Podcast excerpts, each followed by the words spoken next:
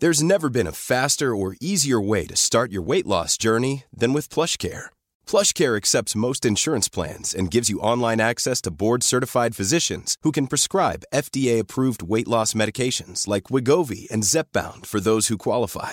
Take charge of your health and speak with a board-certified physician about a weight loss plan that's right for you. Get started today at plushcare.com slash weight loss. That's plushcare.com slash weight loss. plushcare.com slash weight loss.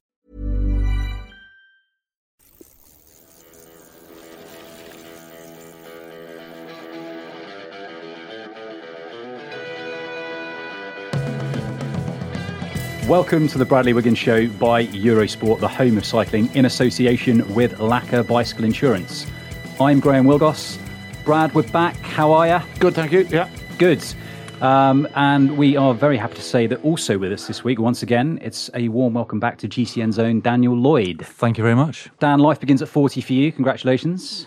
Well, I don't know that yet. I'm only a week into it. A week Less. in. Uh, we'll come to that. But also, we should introduce our second guest, also back for his second appearance on uh, this season's Bradley Wiggins show, former British champion and Eurosport commentator extraordinaire, Matt Stephens. Too much? Lovely to be here. Thank you very much indeed. That was a, a heck of a uh, introduction, uh, for which I'm eternally grateful. And we should mention the hair. Yeah, uh, it's a shame this isn't a visual podcast, i.e., a video cast, because my although actually the, don't think the, the bandwidth could cope with my hair width. Um, so you, can- you can look Matt up on social media if you just want to see uh, how happy Mondays he is.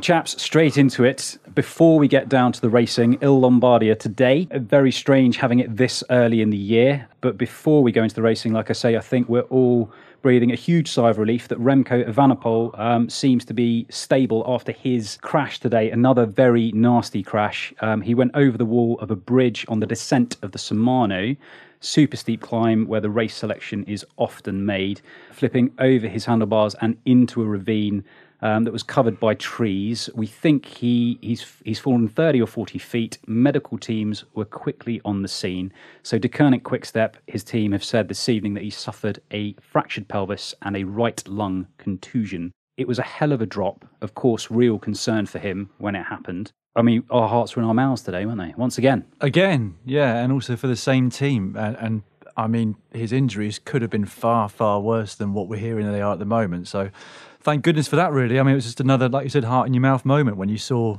the repeat of the crash and the replay of the crash. Uh, probably a few too many times on, on the coverage today. But I think he can thank himself lucky, really, uh, that he's got out of it as he has done, because as I said, that could have been a lot, lot worse. And, you know, looking good to win the race, really, wasn't he, as well? I mean, that's sort of least of his. Um, Out and out favourite for today. he was Yeah, out and out favourite say, yeah. despite the first time he's ever doing it, the first time he's doing a monument. But I guess that's the least of his worries at this point. And as I said, he'll just be thankful that uh, that hopefully he's come out of this with without anywhere near as severe injuries as, as we might have expected given the severity of the crash. Matt, what did you make of it? You know, he was he was there on his own. It, it seemed to be almost a loss of concentration, not to be un, unfair. Yeah, I, I think it's one of those things. It was, it was a. There's no other way to put it. I mean, so, sometimes some of the most catastrophic crashes that we see in, in cycling are purely down to rider error. I mean, it, luck doesn't come into it. There was just a misjudgment, and I think what you have to look at is the context of the crash as well. You've got arguably one of the finest descenders in the pro peloton, Vincenzo Nibali, applying a bit of pressure. We, we've seen him in the past distance, you know, riders on a descent. Uh, although he can climb very well, quite often that's where he's he's, he's made the gap to, to win big races. Milan San Remo, Il Lombardia, you know, he's done it before. Clearly, Remco just didn't quite get it right and um, went a bit wide on that corner and, and just caught the edge. It looked like it was his handlebars he actually caught the edge with, and it catapulted him over the top. Because there's pictures of his bike. His bike isn't actually in that bad nick, but he obviously went over the bars. Horrible to see. Uh, I'm just glad that um, you know he's conscious and uh, that the uh, the injuries he sustained aren't quite as bad as they could be because almost like everybody else here, I think, and the rest of the viewing public who are watching the race, uh, thought for the worst. And as you said, especially in the context of the of the luck that the team have had of late with Jakobsen. So um, yeah, hopefully he'll recover from this and move on. But um, he's going to be shaken for a while, and uh, and he'd done double recons. He'd ridden he'd ridden that descent twice over the last week or so. He's been out on his own training and is in the form of his life. Uh, one of the most exciting riders of a generation. But yeah, um, I'm just glad the injury isn't as severe as uh, initially thought. Yeah, uh, Brad, bouncing back from something like this never easy. But when you're as young as Evenepoel is, 20 years old, will, will that be uh, the fact that time is on his side and he's still got that sort of carefree abandon of youth, if you will? Yeah, I mean, remains to be seen. I think he's um, come late to cycling as well, hasn't he, for, for his age, and seems to have hit the ground running. He's um, probably the biggest talent in cycling at the moment of his age, anyway, aside from Van der Poel. Um, he would have been a real favourite for today, um, the way he's been going. But um, it remains to be seen, doesn't it? I mean, you know, a crash like that can be quite scary and leave sort of bit trauma with it particularly for descending. You know, in the next few years, he might um, kind of bottle the descents a little bit. You know, don't know. Every rider's different. But being young, you probably tend to think less about the risk in bike racing. It's probably as you get older and you have crashes of that nature that, that they sort of set you back because you realise what's important in life and, and perhaps don't take as many risks in the future. But it will certainly shake him for if he remembers anything about it. It looked like the road closed in a little bit and the wall was sort of further into the road on either side, so it was sort of bottlenecked. And I think he kind of it looked like he hit that. Am I right, Matt? Yeah. And kind of flipped over. And I yeah. don't know if the from braking so hard as well with the disc brakes that that kind of catapulted him a little bit. It is a descent that's had caused a lot of problems in the last few years, isn't it?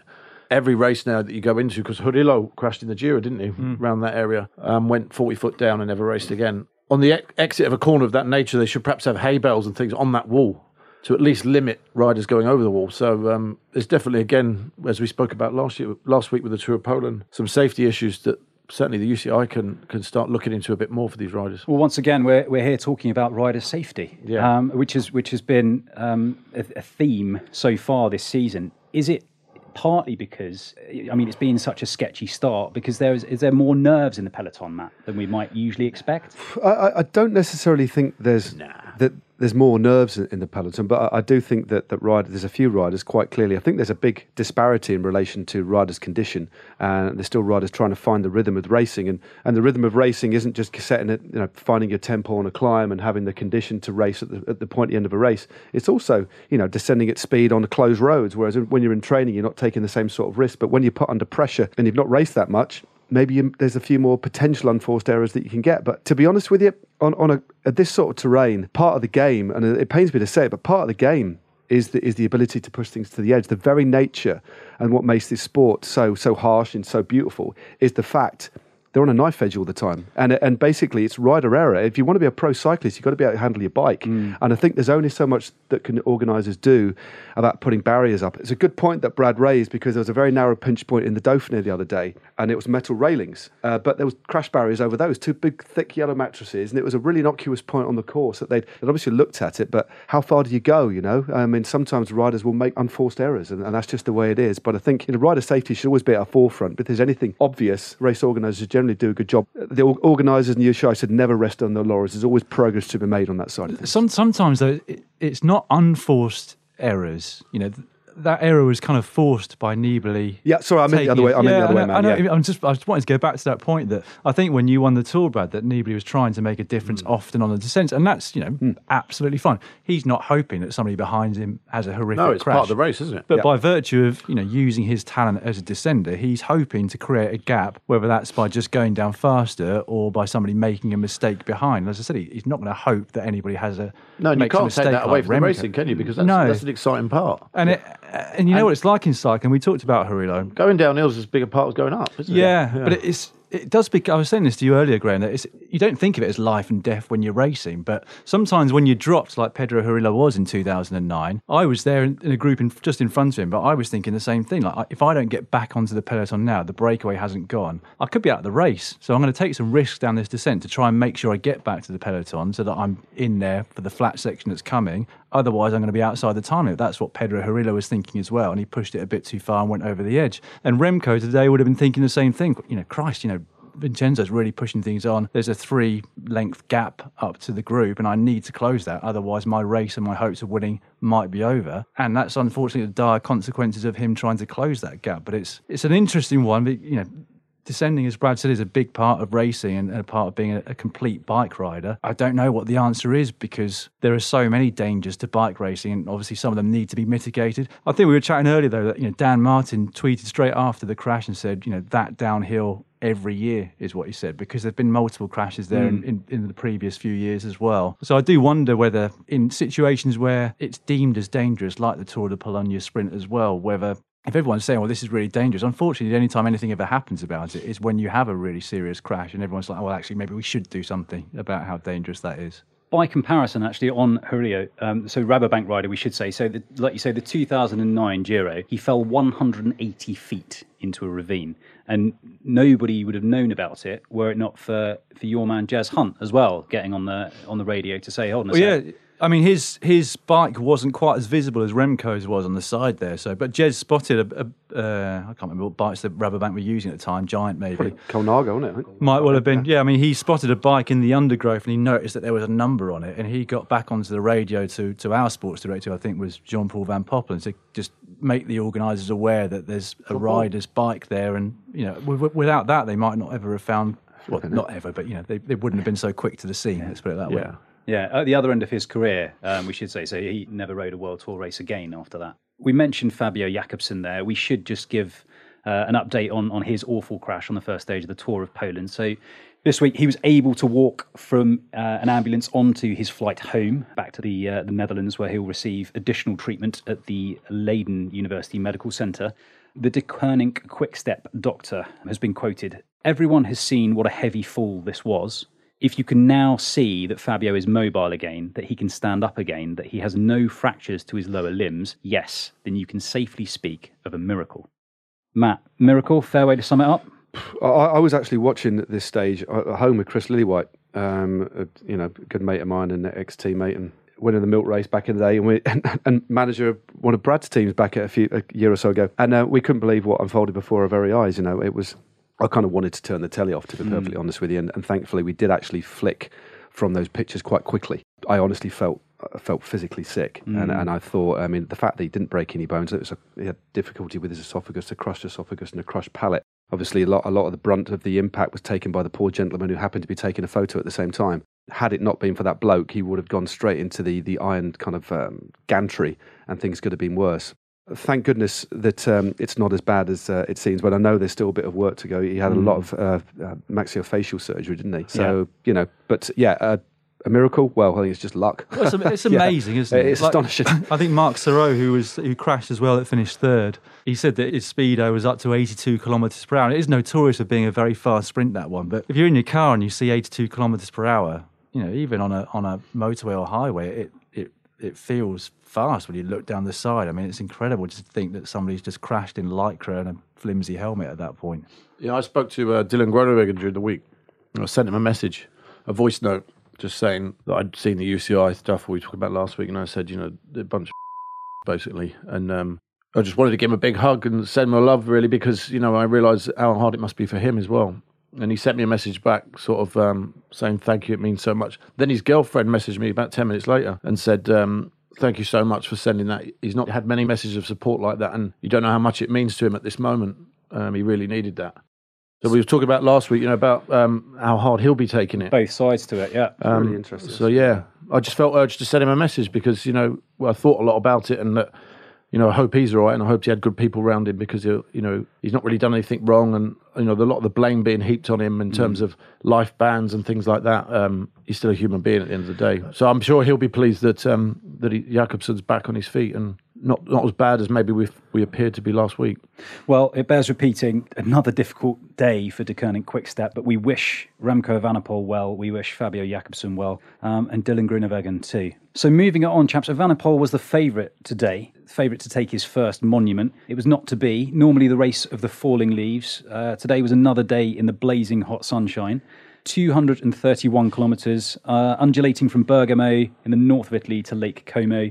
Uh, it was another man who would have been among the favourites uh, after his showing at Strade Bianche and the Tour of Poland. Astana's Jakob Fuglsang, who won it. Here's how Rob Hatch called it for us on Eurosport. and we're approaching Lakeside in Como. 231 kilometres, all of the usual climbing, and some great drama in the end after the odd worrying moment. Jakob Fuglsang, Astana, and another brilliant win. A look behind in a moment, surely realisation and time to celebrate. Jakob Fuglsang became a monuments man 12 months ago. The Great Dane has now done it in Italy. Giro di Lombardia, for the first time ever, has a Danish winner. Jakob Fuglsang is his name, and George Bennett, having tried to do the same for his nation, New Zealand, for his team Jumbo Visma, who've only ever managed second place here. But from Boogerd all the way up, 16 years later, they are back in second place.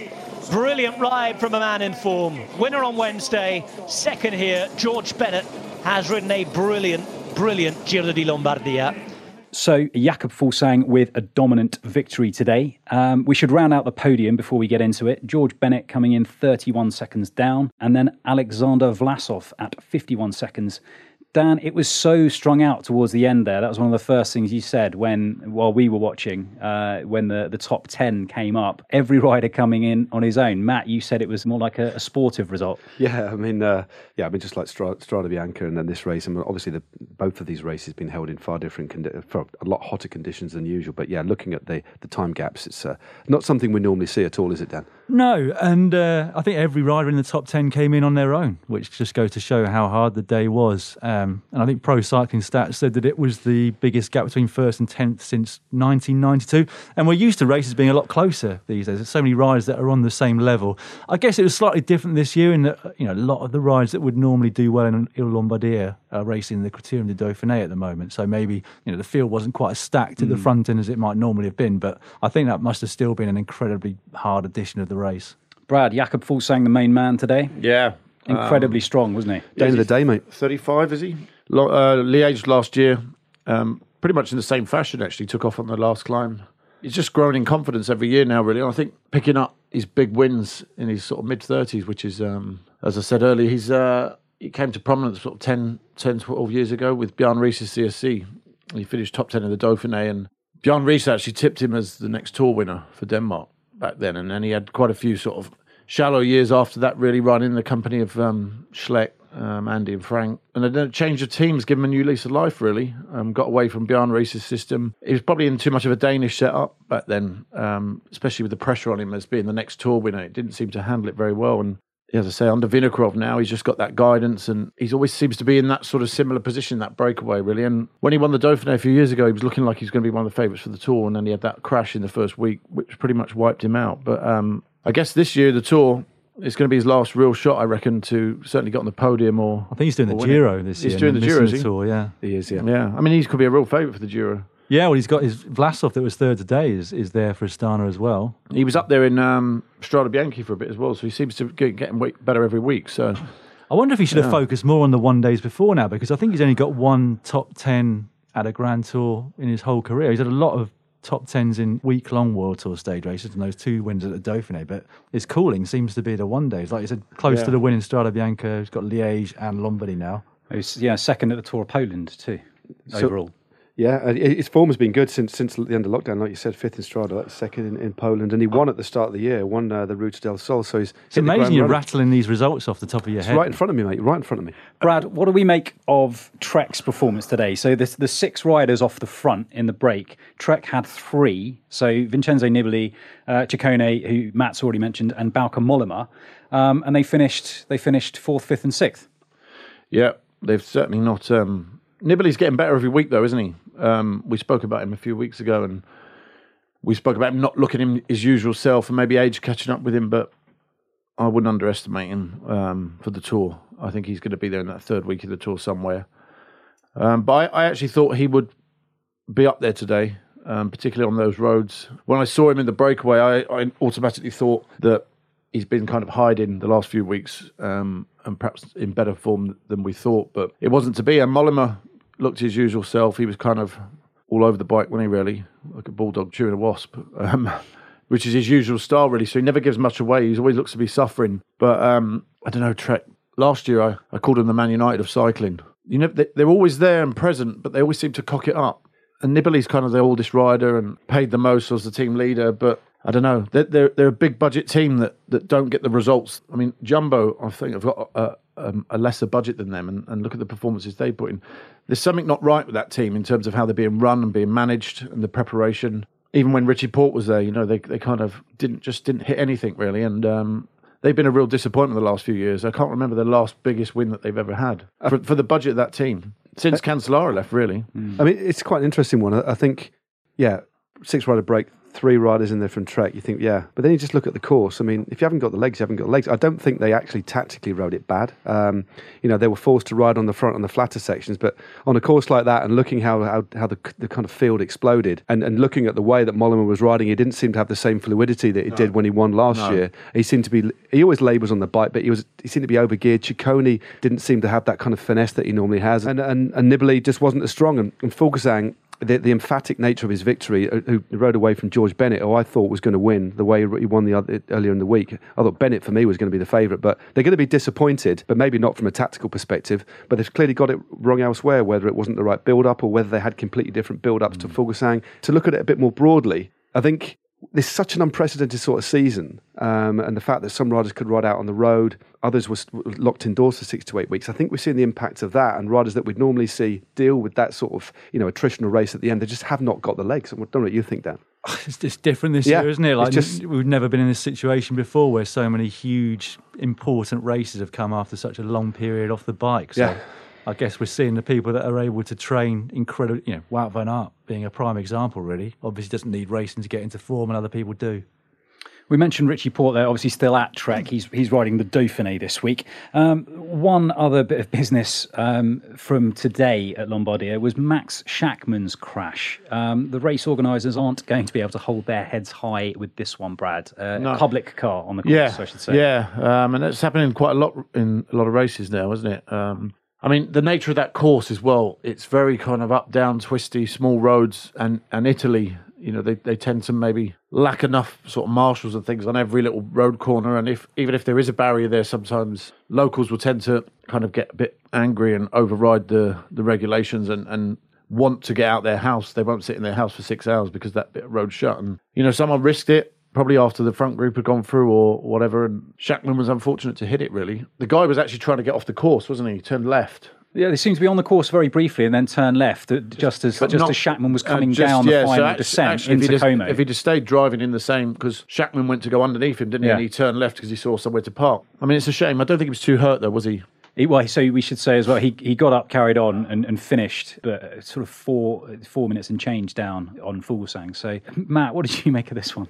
Again, you know, talk about miracles. I mean, the fact that Schachmann clearly preempted it. He, he, was going quick, but it was on a corner. He clearly managed to shave off a bit, a little bit of speed as well. And actually, if it had been a split second earlier, he'd have gone straight over the bonnet and been catapulted into the road. Then it, we could have been seeing a completely different so the, yeah, fish. The car think, stopped him. Yeah, the kind of actually he kind of glanced off it, and um, thankfully he's okay. But again, it's all about split seconds here. But you know, I think yeah, in in those split seconds, he probably thought it was a race vehicle, and that when it moved to the right hand side of the road, it, it was letting him through, and only when it cut in to go up that road did he realise it wasn't. And yeah. By that point, it was too late for him to change his um, change his course. Yeah. Yeah, I mean, Brad, presumably you wouldn't have noticed that it wasn't a race vehicle because you don't. You know, you, are descending. You assume that the car in front of you is just going to stay out of your way. Yeah, I mean, because not not all race vehicles are painted either. Um, they may just have a sticker on the front windscreen because it could have been a press car or something. You know, yeah. When you're in that moment, you never really assume that a, a general public car will be on the road. So, um, you know, he came around that corner and saw it, and you don't have a lot of time to think really. Um, he would have assumed that that guy had seen him in his wing mirrors and was going to stay right, so he went to go underneath him, and at the last minute he turned, and I mean he would have been annoyed for sure. But mm. it's kind of, but it is, it is. It's one of those things as well because it, it, wasn't that serious. How much will be done about it? It's a really good you know? point. You know, um, a lot of the time it seems there has to be something serious happen for people to actually take note. Um, what's the What's the craziest thing that's ever happened to you in the peloton? Crazy like, things, um, like, like, that, like a, a, sort of you know a foreign object, whatever it, you know, whether it's the size of a car or I did a, a, junior race in Ireland called the Tour of Ireland many years ago, and we were coming down the descent, and one rider hit a cow in the road. yeah. Was the rider okay, and was the cow okay? Yeah, no, the rider went over the handlebars and over the cow. Cows don't move; they're they're pretty heavy things. It just went. Yeah. Well, that was the weirdest thing I'd ever seen. This rider hit a cow, and also see a rider in a race hit a horse on the side of the road. You know, so where where was that? The horse. I think it was in a race called the Europa Two Day, right, which used to be down near Portsmouth. I hit a sheep. So they were going through a whole farmyard. Dan, you got any advances on the sheep? I well, no, Graham asked me this earlier, and I, have got nothing to add to this conversation. no. I'm afraid. Shame. Hmm. Good. Well, pleased to hear the cow and the horse uh, were all okay. No, the cow's uh, dead now. That was 22 years ago. Could still be going. We don't know. No, no. I think we ate it. Someone's right. eaten it. Good. Well, on that bovine note, we will be back with more from the Bradley Wiggins Show after this. Laka's collective cover is made especially for cyclists for life on and off your bike. Laka has flipped outdated traditional insurance on its head with no more fixed upfront premiums. Instead, your monthly contributions are based on the collective's claims that month. Your max monthly price is capped, but the savings are all yours. Plus, 80% of your money goes straight back into the collective, fixing, replacing, and helping. And the other 20% keeps their wheels spinning. It's as simple as that. And when things go bad, Laka's got your back. Claims are handled by experts and usually agreed within a day, with no depreciation or excess. They've ditched annual contracts locking you in. With Laka, if you want to leave, you can, anytime. Head over to www.laka.co where new customers can get £10 credit by signing up today with the discount code WIGGINS. Welcome back to the Bradley Wiggins Show by Eurosport, sponsored by Laka. Today was stage four. We're recording on Saturday, stage four of the Dauphiné, um, a shortened race, five stages, um, nothing but mountains, Matt, from the get go. You've been calling it for us on Eurosport this week. It's been a lot of fun. Yeah, it's been a it's been a spectacular race. Um, Primoz Roglic and Jumbo Visma have been um, been incredible. Let's be honest, Ineos have, have struggled. Uh, and today we saw Egan Bernal not take the start. Um, apparently, it's a, a, niggle with his back, which which isn't great. But um, yeah, they have. I mean, I mean, Jumbo Visma have ridden so so dominantly. Sadly, today, I mean, it was it was a it's been a it was a day full of crashes. Uh, mm. We saw Steven Kruijswijk crash and dislocate his his shoulder we saw Roglic crash as well. Um, but yeah, every single day, hilltop finish, a small fourth cat climb on, on day one, and basically we're into the mountains. There's, there's no let up at all. There's only, I think, only Alexander Kristoff and Andre Greipel are the only sprinters here. Imagine taking them to this race. Uh, what a nightmare for those guys. 27 but, categorised climbs, we should yeah. say, in five days, which, yeah. is, which is absurd. I mean, today was four and a half thousand metres of elevation. Um, and it's given us a real insight into where the teams are um, where everybody is. I mean, given given the lack of preparation, there's clearly some teams are in an exceptionally good place. Some individuals are in ex- an exceptionally good place. Others are clearly on the right trajectory, and there's a few others that you kind of are beginning to worry about. Mm. But to be perfectly honest with you, but the racing has been has been fantastic to see. I mean, without a shadow of a doubt. I mean, Brad's won this race before on a couple of occasions. I've never seen a field as stacked as this before for the Dauphiné. It's been very aggressive racing, but Roglic has seemed untouchable, and uh, there's nobody that can even that can bother him at all uh, so far. And we will keep our powder dry on that one yes, for indeed. next week's episode okay. of the Bradley Wiggins Show, which will be our Tour de France preview. A word on today's stage, then, won by Bora's Lenny Kamna. Um, so a good and a bad day for Bora, who um, not only did we see Max Schachmann, um, as as we mentioned, go uh, go down in Lombardia, um, but Manny Buchmann out of the Dauphiné, um, and and we was we it's yet to be seen what that will mean for his tour chances. Brad, give us a word on Lenny Kamna, who rode off the front with a ferocity that no one could match today.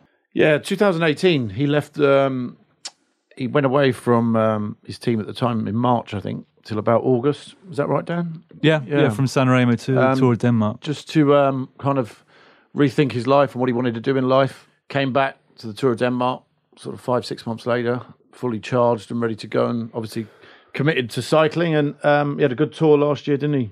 And then um, obviously this year he's won that stage in amazing style, really. So um, good on him. You know, he's only a young guy, and you know to to have the balls to do that at that age and walk away and think, "Is this sport for me?"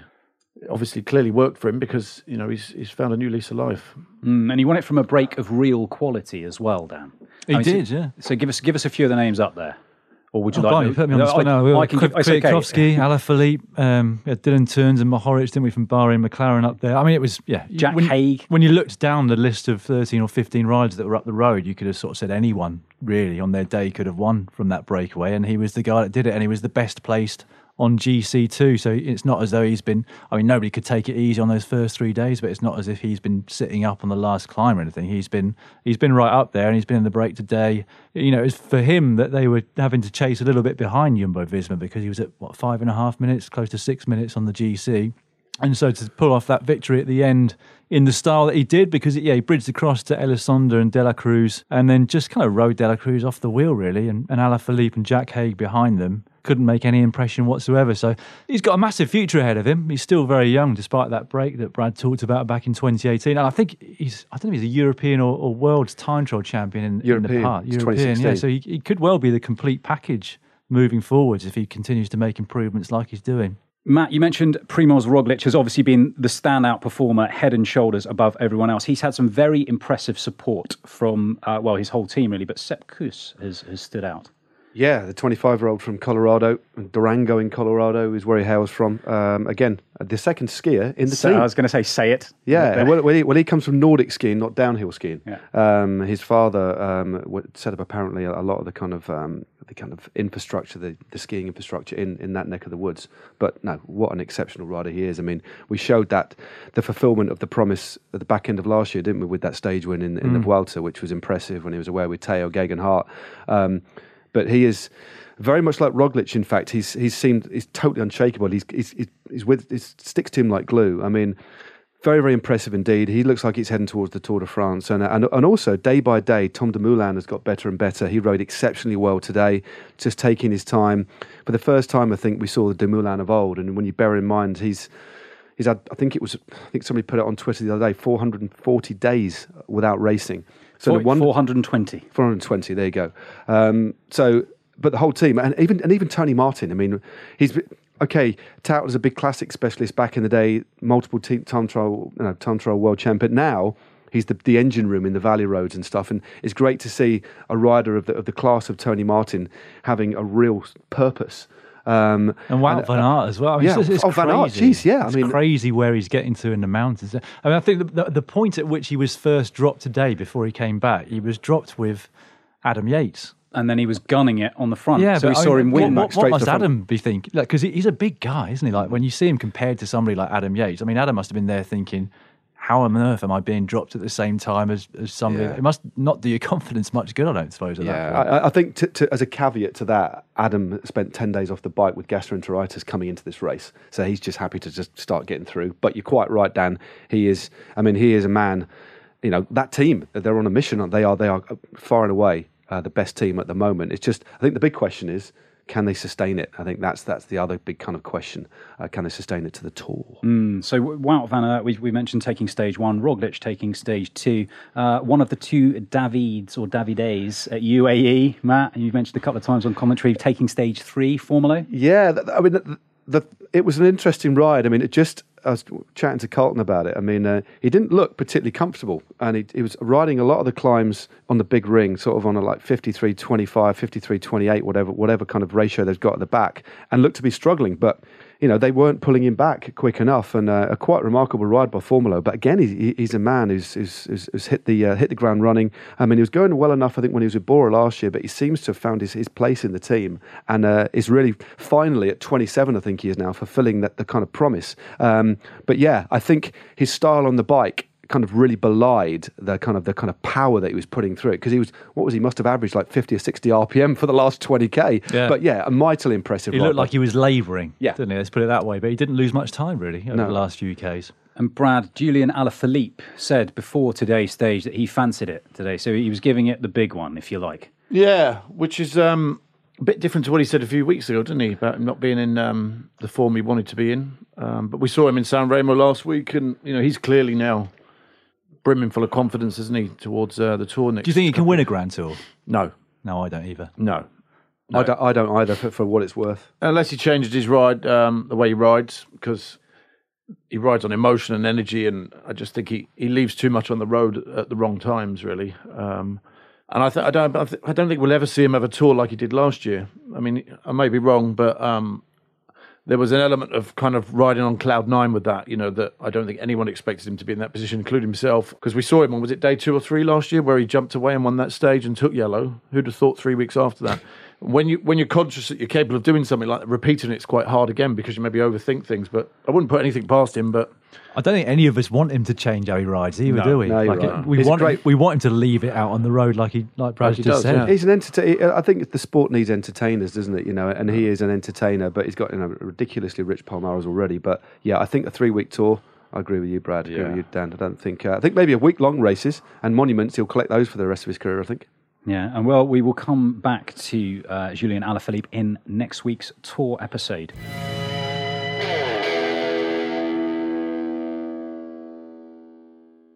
Elsewhere this week, chaps, the World Championships will not be happening as planned in Switzerland, basically because gatherings of more than 1,000 people uh, cannot happen, say the Swiss government. Matt, that shows just how fragile cycling is at the moment, doesn't it? Yeah, it's. Um, I mean, there's a few rumours of. I mean, it clearly was the right move because they, they couldn't actually hold hold the event. Um, but there's rumours now. We will know the UCI are going to decide on the first of September. But there's three cities and towns in Italy that are ha- happy to put it on, and apparently there's a rumour that it might actually be Liège, Bastogne, Liège as well. So that that is an exciting proposition because I think one thing that the UCI want to continue with is the severity of the course. This was one of the hardest courses since Sallanches or since Colombia Duitama back in 1995. Uh, so they want it to be a hard course. Liège is hard, isn't it? But that'll be. I mean, what, wonder what the organiser of Liège, Bastogne, Liège will think. You know, have you still won the Liège, Bastogne, Liège if you've won the worlds? Interesting stuff. Yeah. We'll see. I think the, uh, what does seem certain is that it will probably only be for the elites, unfortunately. I mean, the, the, the under 23s and juniors have had a tougher time than anybody this year, really, in trying to, to show themselves to the world and to the big teams. And it does seem likely that a revised World Championships um, venue will only include the elite championships as opposed to the, the under 23 and juniors, which is really unfortunate. Yep. Brad, if you've got your eye on a course like that, if you've wrecked it, how frustrating is that for a rider? well, this year more than any year, I, don't, I think everyone will understand the, the season's so fragile, isn't it? Whether will see the season out, you know, whether it will just um, something like this will happen. I think everyone's kind of doing the best they can with the always the chance that, that somewhere's going to break out and go into lockdown again. It is what it is. I think it was always going to be delicate anyway, and you have to sort of play it as you see it. Really, you know, it only needs an outbreak, and that's it. I mean, if there was an outbreak during the tour, what would they do? I mean, would they cancel the race then? And I think they'd find a way that the, the show must go on, as they did with Paris Nice. I think everyone's just sort of going ahead as they can, really, with the, with with the risk of this happening. But the World Championships, I guess, I don't know how many people would have wrecked that course. Maybe they, maybe a few of them would have done it during the lockdown just to see. But Well, the, the one good thing, I guess, is that the individual time trial on the men's side is no longer on the same day as the final stage of the tour. Yeah, that would. I mean, that wasn't good, was it? I mean, we know there's going there was some overlap, but at least, yeah, at least that won't be. The yeah, I mean, it's a bit ridiculous, isn't it, as well? Yeah. Well, that's the UCI for you. And that brings us to the end of this episode of the Bradley Wiggins Show by Eurosport. Thank you to our sponsor, Laka Bicycle Insurance. Thank you, Brad, as ever, for your forthright views. No problem. We, we can follow you on social media at Uh, so we go. So That we one. go. I Thank was you. Thinking of one of my many accounts. Dan. Thank you for joining us. Uh, where can we find you on social? Uh, Dan Lloyd. Daniel Lloyd one. Get it right, Brad. Daniel Far- Lloyd one. Far more formal. Daniel Lloyd one. Matt, the real thing. At Real Stephens, yeah, Real. Stephens. With a PH, if I'm Uh, not with a mistaken. PH, uh, yes. Stephens. Um, thank you for joining us. Thank you to our producer, Pete Burton. Uh, Podcast Pete. We should also add you can follow Eurosport on Twitter at Eurosport underscore UK. Plus, you can find us on Instagram and Facebook. Finally, from me, Graham Willgoss, it's goodbye. If you've enjoyed the show, please do subscribe, share your thoughts, and rate us wherever you pod.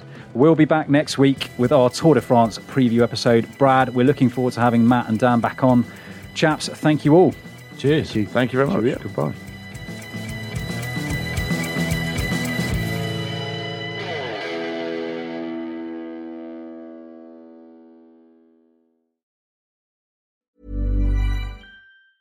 Even when we're on a budget, we still deserve nice things.